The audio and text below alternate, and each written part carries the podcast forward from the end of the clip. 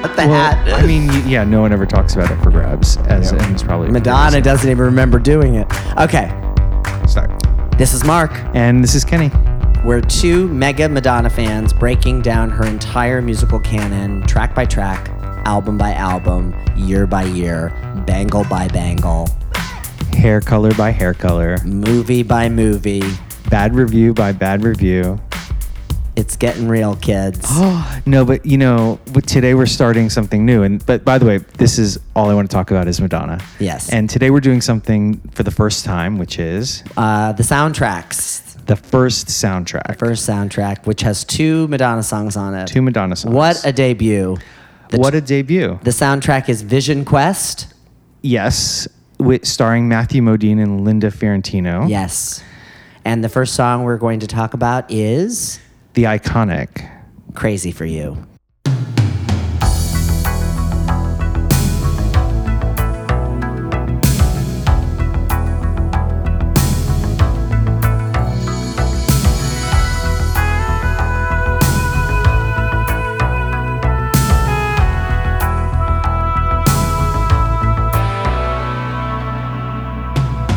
I think it cements Madonna's uh, staying power. This is the tr- this is the song because uh, she was able to break out of the pop dance pop uh, milieu she was she had been in for the last two records. Uh, this was a huge hit, huge huge hit. Number one. It knocked "We Are the World" off the off the. Are you kidding me? It did. It toppled "We Are the World." It was it was constantly like vying with it, but it was always number two, and then finally like a, a final week. And I think it was when she started touring that it finally.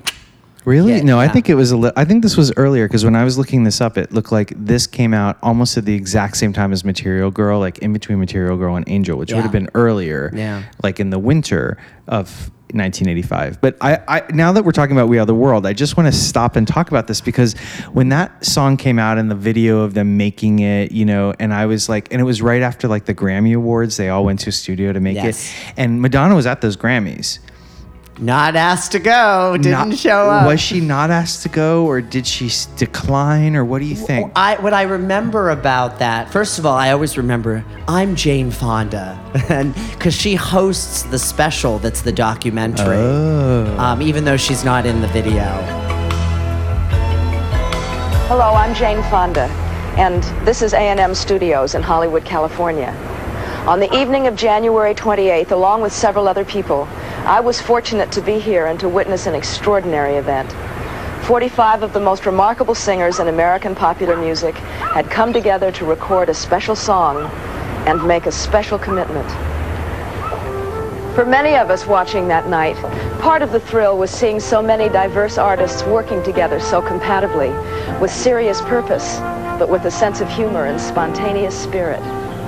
After all, how often have any of us had a chance to see genuine legends like Ray Charles, Bob Dylan, Michael Jackson, Lionel Richie, Diana Ross, Tina Turner, Bruce Springsteen, Willie Nelson, oh, and so many more, all in the same room, sharing harmonies, telling jokes, and even shedding tears. Frankly, it was a bit like a dream.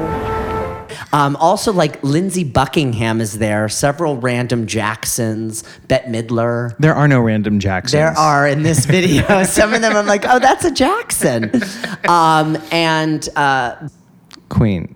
Get off of your phone. I know I'm trying to turn off. The, I'm trying to turn off the vibrator. This one is talking about We Are the World and answering texts. It's a shitty. It's a shitty song. It's the worst song ever. is. Okay, let's get back to Crazy It for You. deserves to be trounced by Crazy for You. Thank I you. I agree. I agree. Uh, the song was written by John Bettis and John Lind, John with an H and John without an H. Um, it was written for the movie Vision Quest. but not for Madonna. No, and and um, the movie is about it stars Matthew Modine and Linda Fiorentino, as Kenny said, and it. Um, I've never seen the film. It's my deepest, darkest Madonna secret. You shouldn't be that se- feel that bad about it because she's really in only in the scenes in the bar and she doesn't have any lines. No. Though I recall when this movie came out, she was like my character and she had a name for the singer, like Karen or something. and she's like, Karen is this She looks if- like a Neva to me. Oh well, Matthew Modine said that when he saw her on set, he said she looked like Boy George.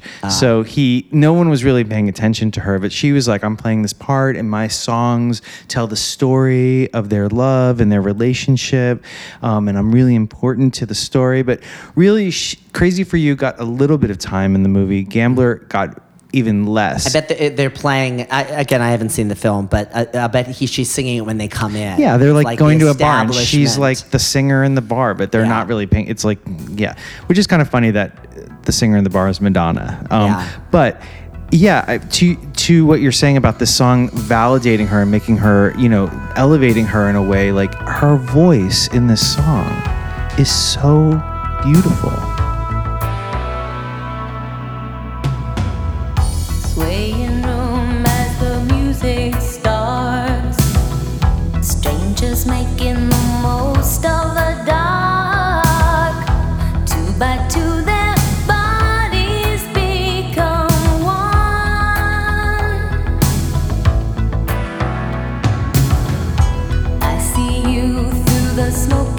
Smoky air. Jelly Bean Benitez Yes. produced this song, and he talks about that he'd never actually done a ballad before, so he was very careful with it and just sort of let the song rise, which I think is really what makes the song work. Mm. This is the beginning of Madonna really being like, oh, I could be in a movie. I'm in a movie. Now I get to star in a movie. I mean, she's about to star in Desperately Seeking Susan.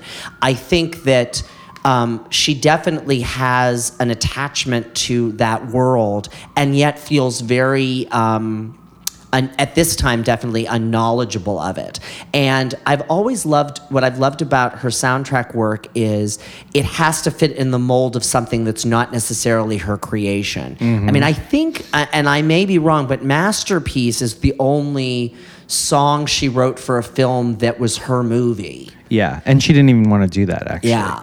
They sort of made her. But I think and I don't think that's the strongest of her soundtrack no songs. not at all What's your favorite lyrics from Crazy for You or favorite part of the song? I really love when she she goes into um, um, I'm dying to say when she's really building to that and and I think it's the second it's the second verse into the chorus that I'm just like it, it, it and, and it's almost like she forgets you're there. She's so reveling in the in the, the passion and the emotion and the music staying out of her way vocally.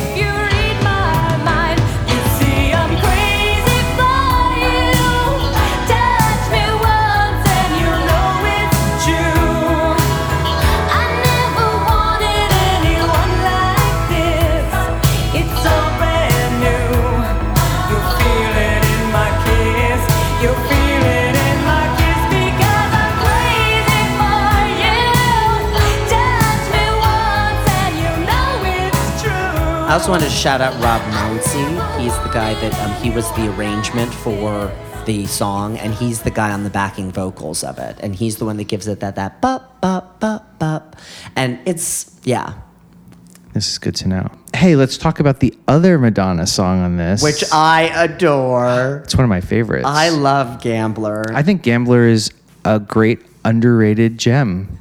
yeah. Um, in Miami, and this is for my all my 305 folks because if you grew up in Miami, if you grew up in Miami at this time when this song came out, um, you were listening to Power 96, and Gambler was like a huge hit on Power 96, and it was it, we always heard the extended version, which is like six minutes long or something, so magical.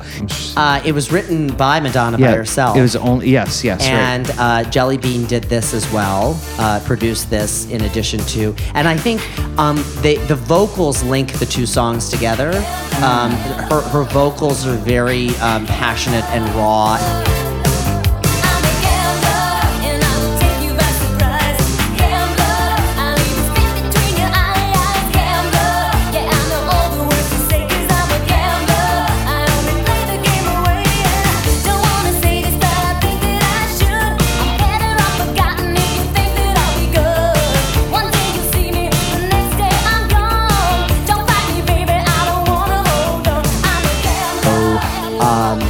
It's one of those songs I wish she would do now because I think she could really like belt it out of the park. Um, and and it has that kind of funky, darker, Totally. rougher, tr- like club kind of thing to it. Well, when we talk about the Virgin Tour, we'll talk about her performance of this, which is kind of unique in that show. Yeah. Um, but yeah, even today, if she sang that song, it would kind of resonate with her career. Like she's a gambler. She she's taken us by surprise. You know. I wanted to just go back to Matthew Modine for a second. oh, please, please, he really 1985, Matthew Modine, I'm there. So hot. Yeah. Um, there is a rumor in the world that he is extraordinarily well hung. Just putting that out there. I I've heard that same rumor. So it's not a rumor. It's true. And um, I think Madonna probably found out if that rumor was true. Do you true. think so? I think I don't think so. I don't think so. Until next time. Bye.